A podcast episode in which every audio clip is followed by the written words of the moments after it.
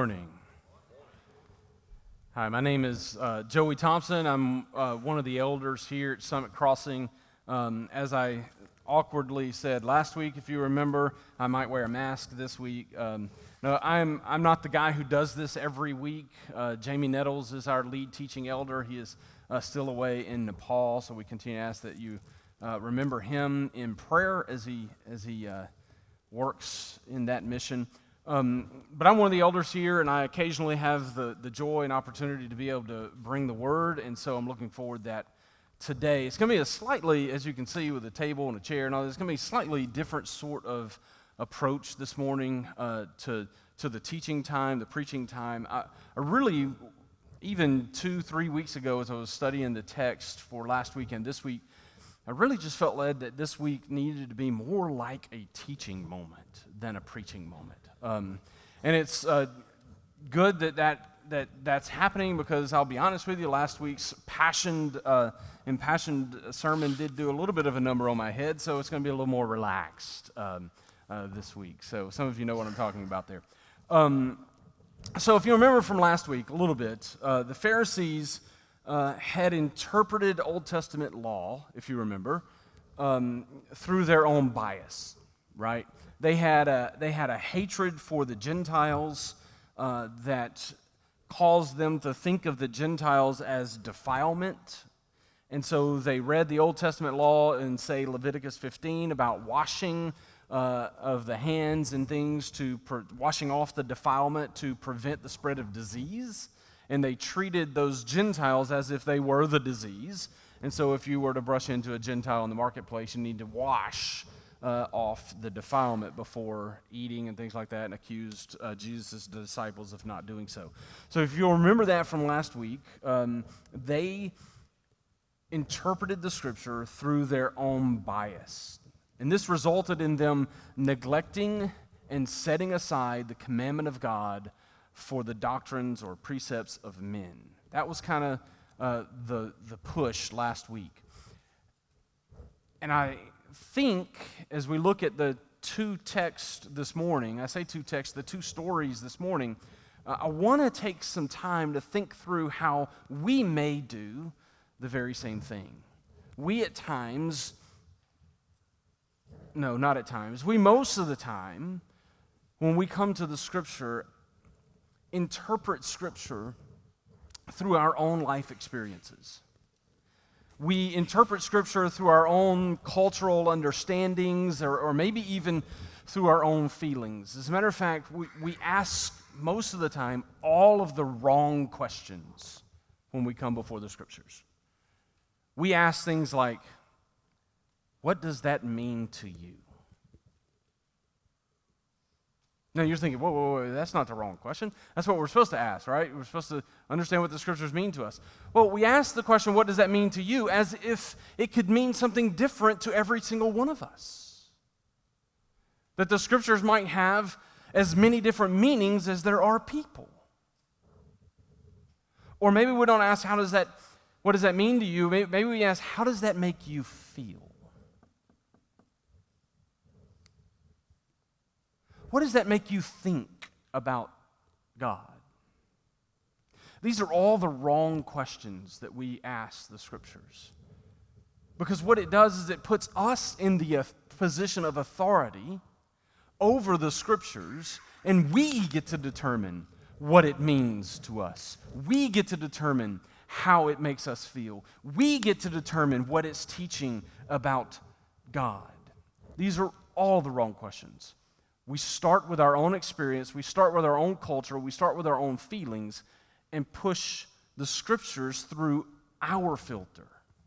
This morning, I want to talk about how that's obviously what we learned that the Pharisees did last week, but I want to talk about the fact that we ought not allow life to be the filter for Scripture, but rather we should allow the Scriptures to be the filter for our lives we should understand our life's experiences through the filter of Scripture. All too often, we let ourselves understand Scripture through the filter of our life experiences, and that is backwards. And so, I'm going to try this morning uh, to take some time to use this text this morning, these two miracle stories, uh, to help us see kind of how to approach the scriptures. That is, help us see perspectives that must be considered when studying the scriptures. And the Gospel of Mark is going to be unique in that sense, and you'll see that in a moment. But there are several different perspectives that we have to consider if we want to know what the scriptures mean. I'd like to use this text this morning to show an example of how Peter filtered his life experiences through the work and words of Christ. Now, you may be thinking, wait a minute, I don't remember seeing Peter anywhere in this morning's text. We'll talk about why I'm using Peter as the example in just a moment. And then also today, I'd like to use this text to teach how, yes, obscure miracle stories witnessed in the third, not century, the third decade, right? Obscure miracle stories witnessed in the third decade that were preached audibly in the fourth, fifth, and sixth decades. And then finally, recorded by Mark for us in the seventh decade, can be properly applied to the 21st century reader. They're not just mythical stories, for sure. They're not just historical stories either. They do apply in the 21st century as long as we properly approach the scriptures and mine the meaning out of scripture rather than forcing meaning upon it. Do you see the difference? And so I'd like to do that this morning and try to use this text for that. I hope that it works. Um, otherwise, I'll do something different in the 11, I guess. so, considering perspectives, right? Mark, the Gospel of Mark is very unique, I think, in the sense that uh, we have at least at least four different perspectives that we have to look at this text through. Every text that you read in the book of Mark, you should really think about four different perspectives that you have to approach the book of Mark. First, of course, is the perspective of the 21st century reader. It has to be considered. If we don't consider our own perspective, we may fall prey to letting our perspective sway the meaning. For example, Jesus calls her a dog. Now, if you take your 21st century meaning of the word dog in the defamatory sense of the word, you might think Jesus is being extremely rude to her. How many of you might say that to a female coworker tomorrow at work? I don't think so, right? And so if you bring that 21st century understanding to this text, you might be way off base. And we'll find out. Jesus is not necessarily being rude in this moment as we look later on. We have to not only consider our own perspective and, and filter it out, but we have to consider, of course, Mark's perspective, right? Mark's the author, right? He's the one writing. So when you come to the text, you have to think, what is in the mind of the author of this text? There's the meaning. That's what we're going for. What is in the mind of Mark? And what is in the mind of the original reader of the book of Mark? So let's ask ourselves the question what, why did Mark sit down and write?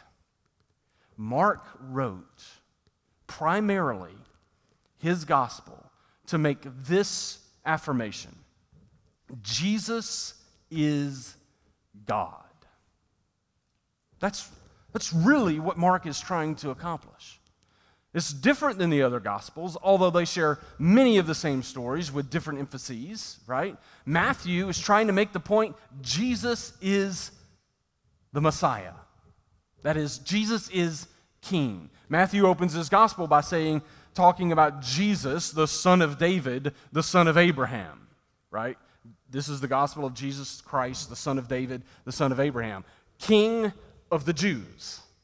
He goes on to give us a genealogy of Christ that goes all the way back to Abraham, right? And so we know that Jesus is the Messiah, Jesus is King. Mark, many people tell us, doesn't even give us a genealogy. I dare say he may have. Mark chapter 1, verse 1 the beginning of the gospel of Jesus Christ, the Son of God. There's the genealogy that Mark provides for us. Jesus is the Son of God.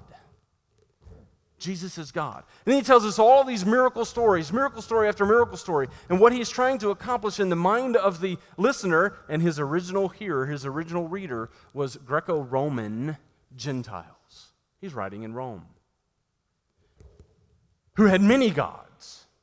And he's trying to convince them Jesus is the one true God. As a matter of fact, he's, his authority and his dominion extends over the demons as he casts out demons.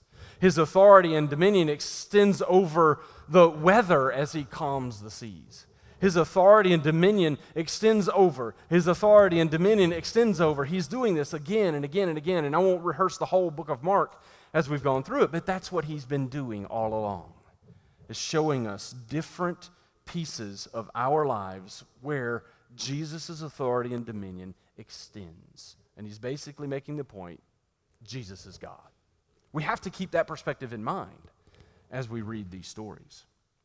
Now, I think we have to keep Peter's perspective in mind as we read these as well. Why? Peter was the apostle who was present with Christ in his earthly ministry, who Mark later joins in his missionary activity as he does mission there in Jerusalem and Judea and Samaria and to the uttermost parts of the world for Peter. Yes, he went to Caesarea and he did all of that, but he also extended his ministry into Asia and into Rome. And so Mark is with Peter, and Mark is listening to Peter preach the gospel everywhere he goes. And what Mark does in the 60s, the seventh decade, is he records for us the teachings of Peter. And so we have to ask ourselves as well another perspective. Why did Peter, in his preaching ministry, in his missionary e- efforts, put these stories together? That'll help us. And then finally, uh, uh the perspective that we have to remember, of course, is the perspective of the original observers of the historical episode, right? This is a real story that happened in history. There really was a Syrophoenician woman, and there really was this man in Decapolis who Jesus healed. There really was this Syrophoenician woman who had a daughter who Jesus cast out a demon from a distance. And so we have to take into account the perspective of the people who lived the story in the moment. We're going to try to do some of that. We're not going to be able to do it all. I'm going to kind of race through some of it to help us understand how we approach the scriptures so that we can avoid setting aside the command of God for the doctrines and precepts of men. So that we can learn to filter our life experiences through scripture rather than filtering scripture through our life experiences. So let's take Peter. Peter's life experience, of course, is broad. He's there with Jesus. But later on, he, after Pentecost, after they are preaching to the, the masses and the Spirit is poured down on them, Peter, later on, is the first person to preach the gospel directly to the Gentile Cornelius. And if you remember the story, what happens in Acts chapter 10 is Peter is away from him and he, and he sees this sheet coming down. You remember? And on this sheet were all these different animals and birds and such. And, and the voice would tell him that take and eat. And, and, and if you remember what Peter said, Peter said, No way. I'm not going to take and eat because I have never eaten anything unclean. And three times this happens. And, and the Lord is telling him, Do not call anything unclean that I have made clean. And thus, he declared all foods clean. In the life and experience of Peter, immediately after the vision, these people show up to, to the house where Peter is and says, We've been sent by Cornelius who saw a vision, and he's asked us to come get you. And Peter leaves with them, goes to Cornelius' house. Cornelius is a, is a Roman soldier, right? He is a Greek. And, and Peter comes in and he preaches the gospel to a house full of Gentiles and the Spirit, the Holy Spirit, is poured out on them. And at the end of it, Peter says, Who can deny them baptism? Because they have received the same Spirit we have received. this was earth shattering to Peter's mind because, in his mind, he was just like the Pharisees in a certain sense, in that he had grown up his whole life thinking that the Gentiles were not the people of God, the Jews were the people of God. This was earth shattering for him. But in his life experience, he saw a sheet by which God declares all foods clean, saying, Anything I've called clean, do not call unclean. And immediately thereafter, in his own life experience, the gospel is taking to the Gentiles by him. Right? Peter continues to struggle with this idea of the Gentiles receiving the gospel, and we see that in Galatians chapter 2, when and he is there with the Gentiles, if you remember, and, and he's sitting with the Gentiles, but the scriptures say that, that some came from Jerusalem, let's say, from James, and, and these Jews came up, and when the Jews came, Peter separated himself from the Gentiles and wouldn't sit with them anymore, right? Paul rebukes him sternly for doing so, but that gives evidence to us that even after, even though he was the one that God used to preach the gospel to the Gentiles, he himself still struggled with the idea of the Gentiles becoming a part of the kingdom of God. He didn't know how to ra- grapple with that. And so he must have continued to struggle with that concept in his mind. So, how did he finally work it out?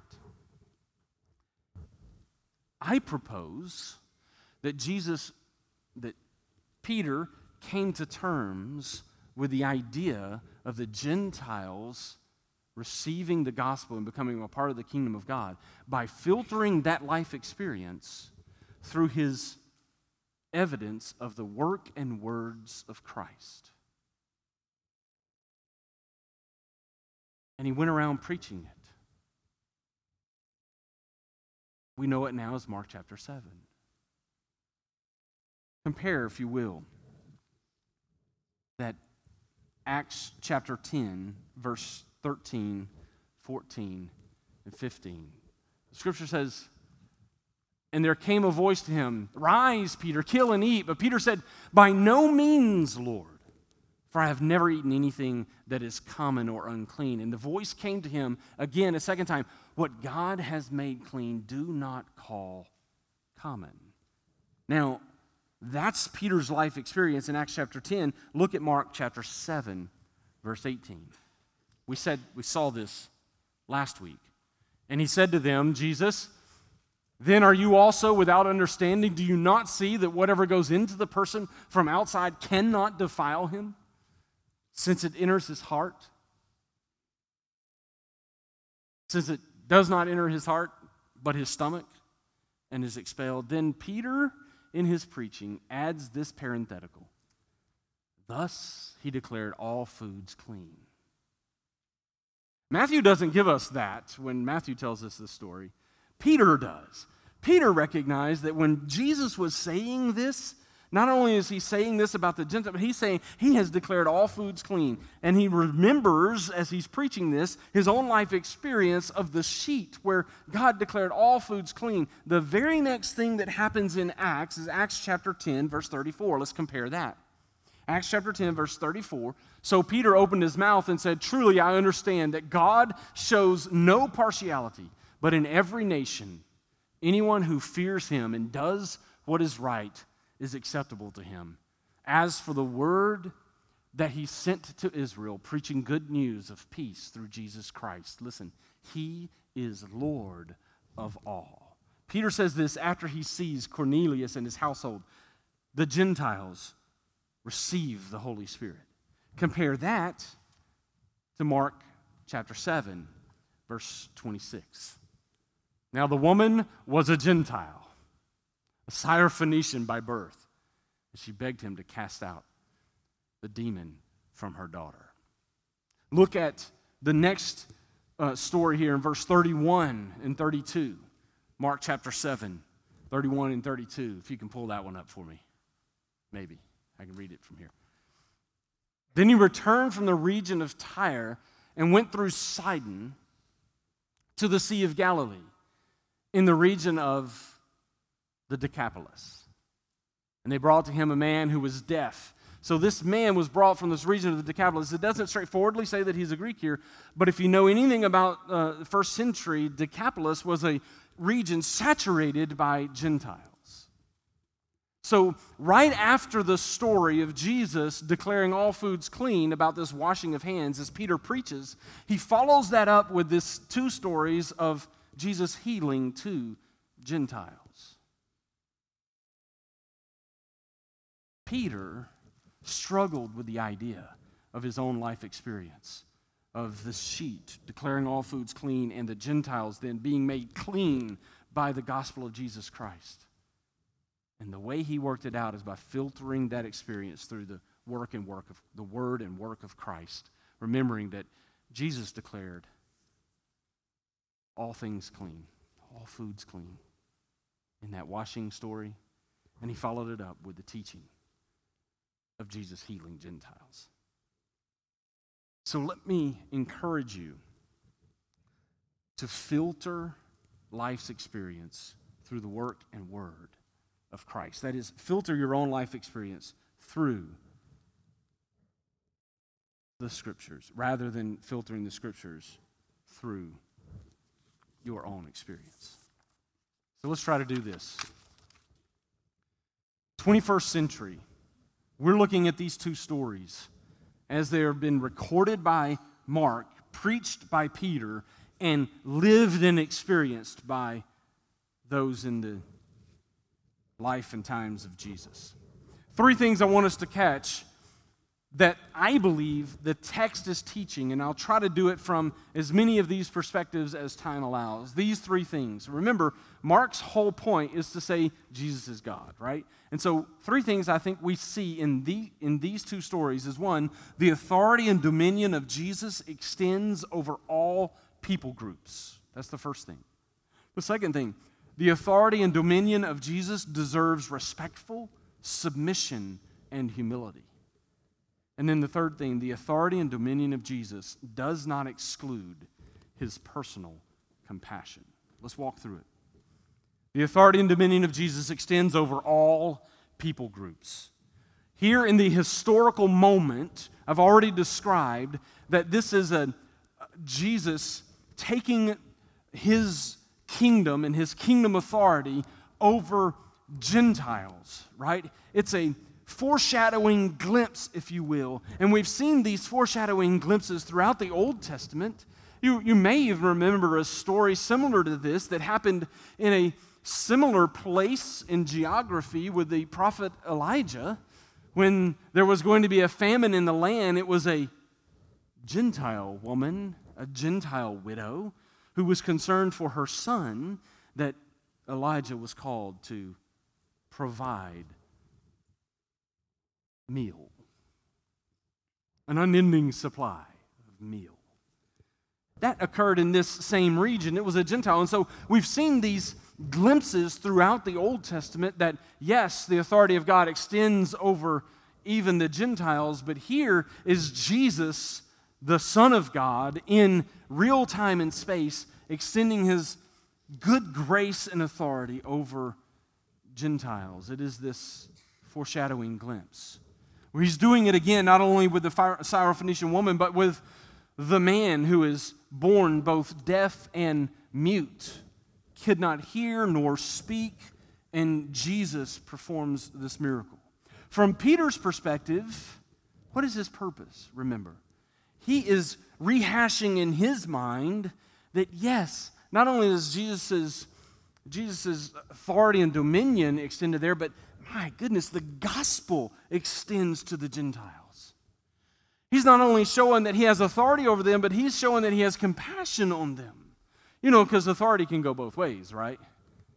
And my children are pretty aware of that, that authority is not always a good thing, right? Did you know that God's authority extends over your life? Good or bad or indifferent, right? It extends over your life. It may extend over your life in punishment, it may extend over your life in good grace.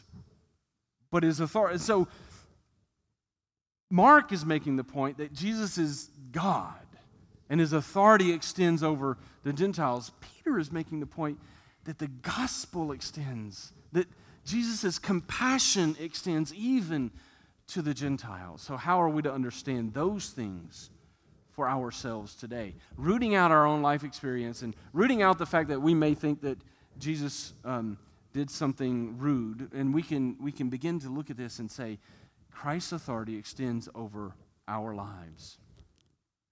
Whether we confess and believe or not, Jesus is still God. That is what we can learn from this text. That's what Mark intends us to learn from this text. He says this, this Jesus came not only to be king of the Jews, yes, but he came to show that he is God, that he is author- his authority and dominion extends even over the Gentiles, that is, even over you. You fall under the authority of Jesus Christ. That's what we need to take from this text. Jesus really is God. And then in, in verse 36, in these two stories, we get this confusing comment from Jesus after he heals the man who was deaf and after he, he um, uh, heals the man who was mute. He says, and Jesus charged them to tell no one. But of course, the more he charged them, the more zealous they proclaimed it. That's confusing, isn't it? Why would you just tell them, don't tell anybody? I mean, Okay, we can laugh for just a moment. There's a little irony here. I think maybe intended irony here. The man was mute. Jesus heals him so that he can now speak. And Jesus says, but don't tell anybody.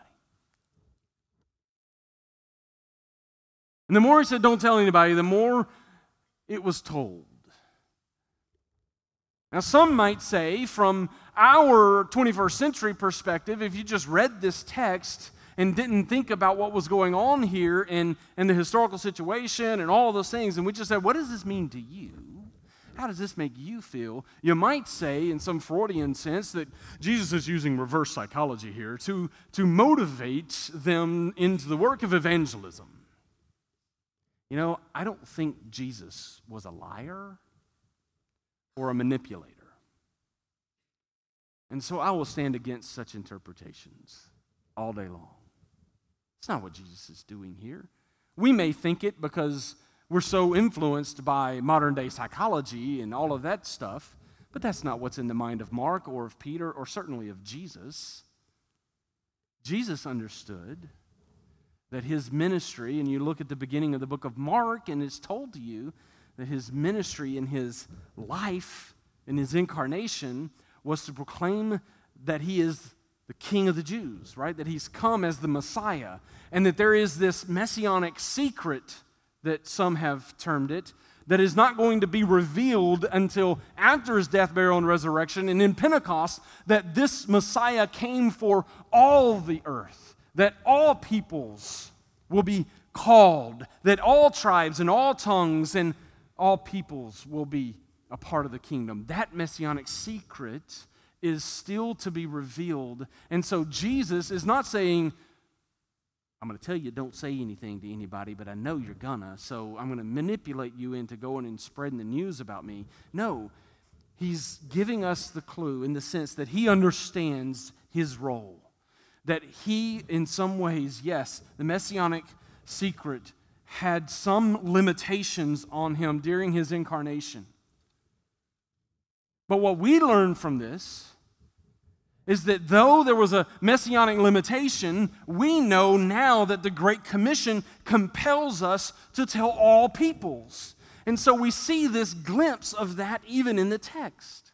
That, that we understood Jesus' role and limitations in his incarnation to be, a, be, be, be offered as the king of the Jews, right? And to present himself as king of the Jews and that this messianic secret would come later, but we see in the work of this man who was healed that the gracious work of Christ compels us to speak. Jesus wasn't manipulating him, and Jesus is not going to manipulate you. But if you have experienced the gracious work of Christ unto your healing from the sickness of sin, then you too will be compelled to take this message to all peoples. That's what we learn. His authority and dominion extends over all people groups. And if you've experienced it, then you're compelled to share it with any and all. The next thing, the authority and dominion of Jesus deserves respectful submission and humility. Let's look at this Syrophoenician woman. In the historical moment, she shows gracious submission, doesn't she? Yes, Jesus says to her that she is a dog. What do we mean? What did he mean? Now, this term, this word, was the common word used to refer to Gentiles by the Jews. It didn't mean anything about her appearance, and it didn't mean anything necessarily defamatory. It was just the common word used to distinguish Jew from Gentile in their day. And so, really, what Jesus is saying is that he is not there to declare this gospel, to share this uh, kingdom with the Gentiles yet. Messianic secret, right? That the she could have certainly taken it as an insult. You might say, rightly so, if she had taken that as an insult. What did she do?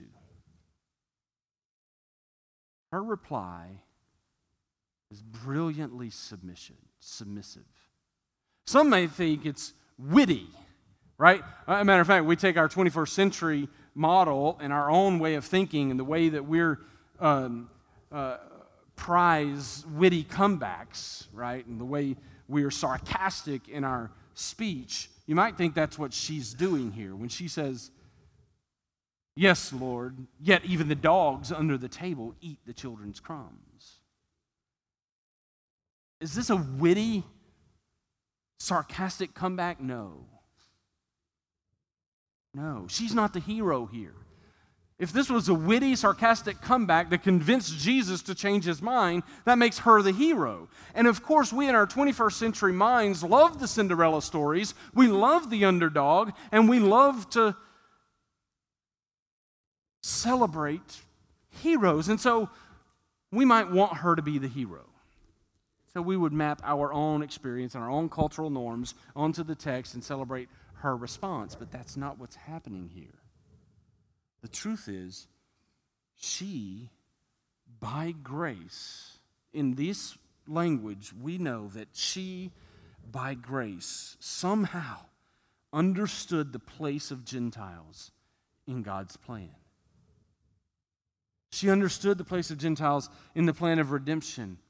She understood that the time was not now, but that the time was coming.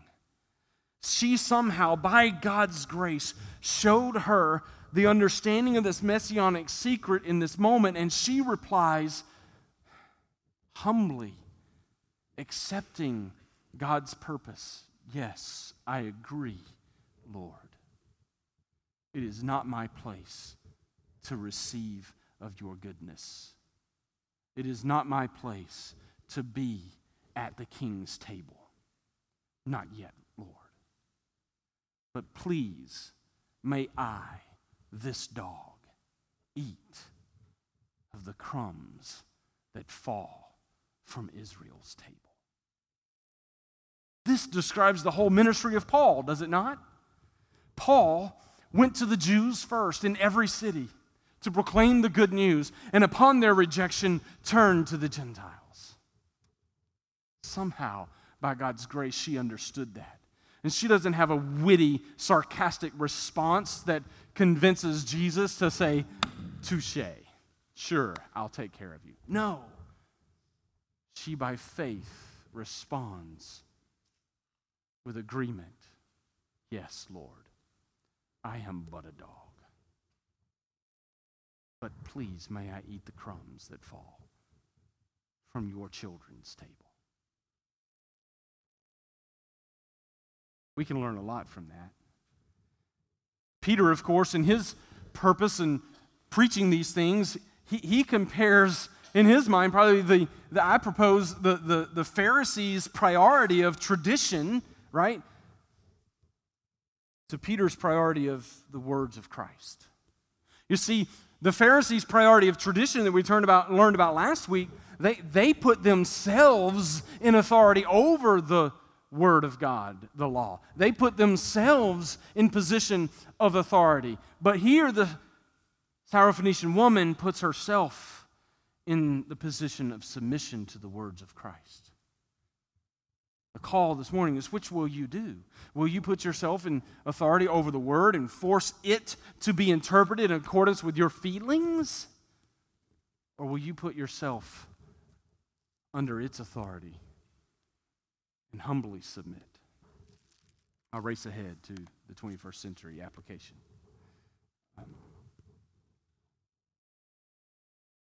That's, the, that's the way we must approach the scriptures.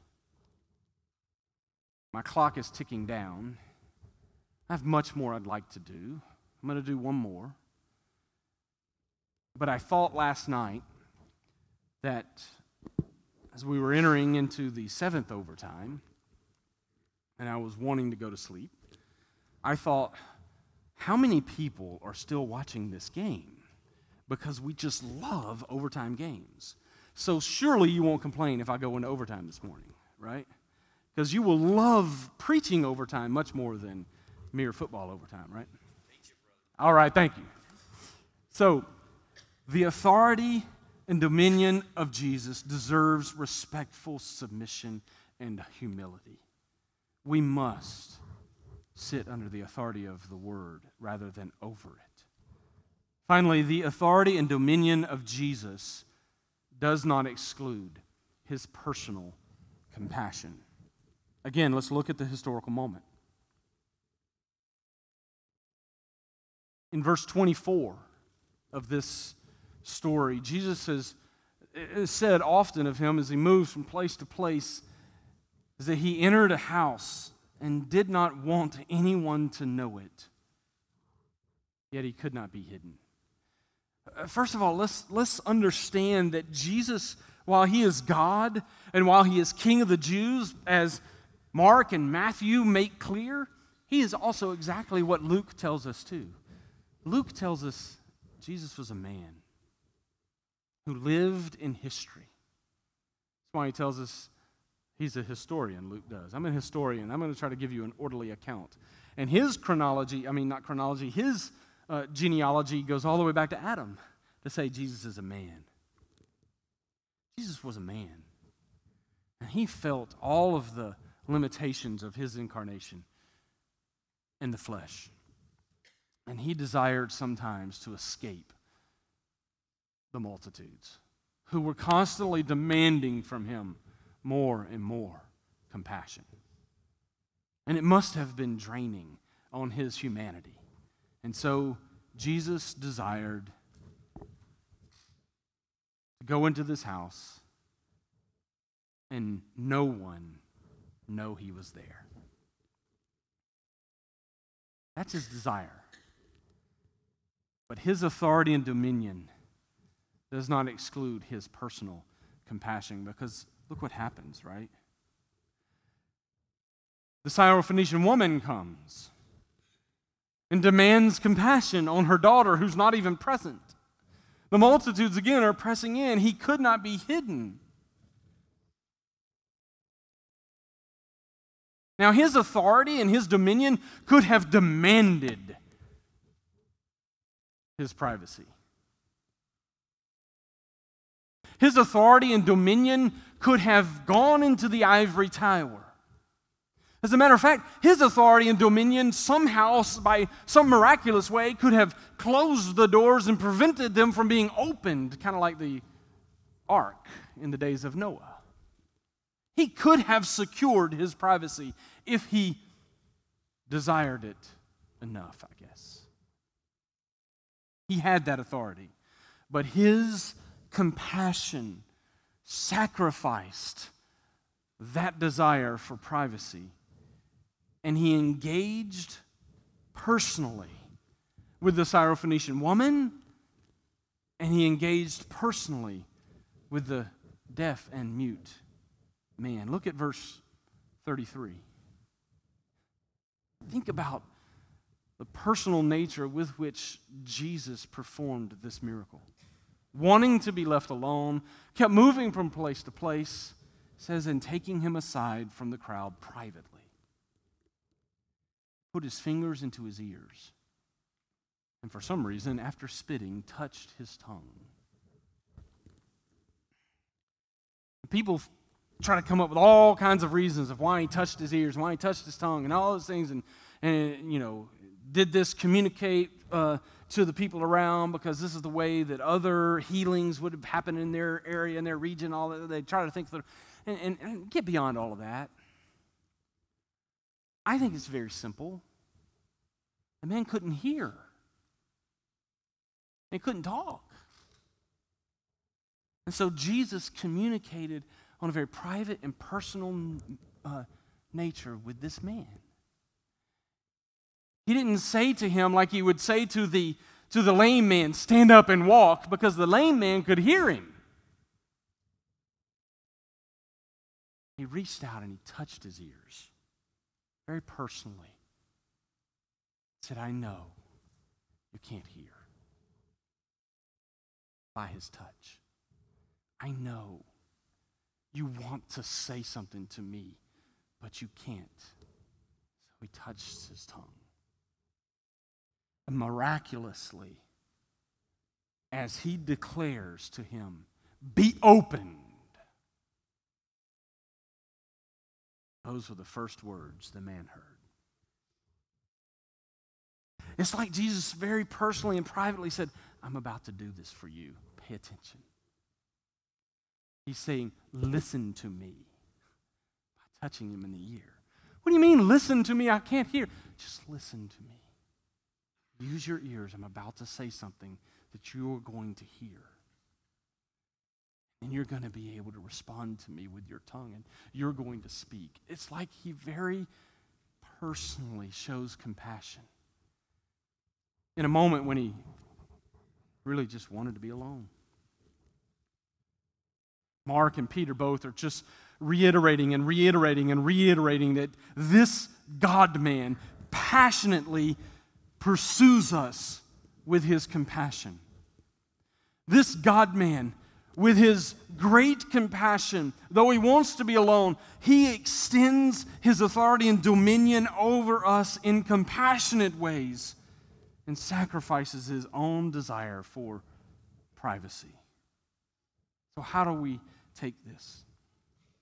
We must learn from this text that the primary characteristic of Christ, by which he pursues us, the primary characteristic of Christ, by which he pursues us, is his compassion. When this thought first crossed my mind many years ago, it was wrecking to my life. Because you see, I thought maybe Christ pursued me because I came from a good family. I thought maybe Christ pursued me because I had something to offer. I thought maybe Christ pursued me because I was one of the cool kids, even though all the cool kids disagreed with that. But I thought I was. No. Christ pursued me out of compassion. Why? Because I was needy, because I was helpless, and because His authority and dominion made it possible. Do you know that Christ pursues you because you are needy?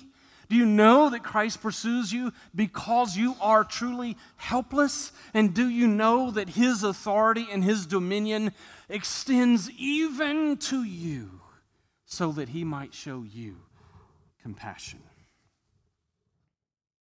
And so I say this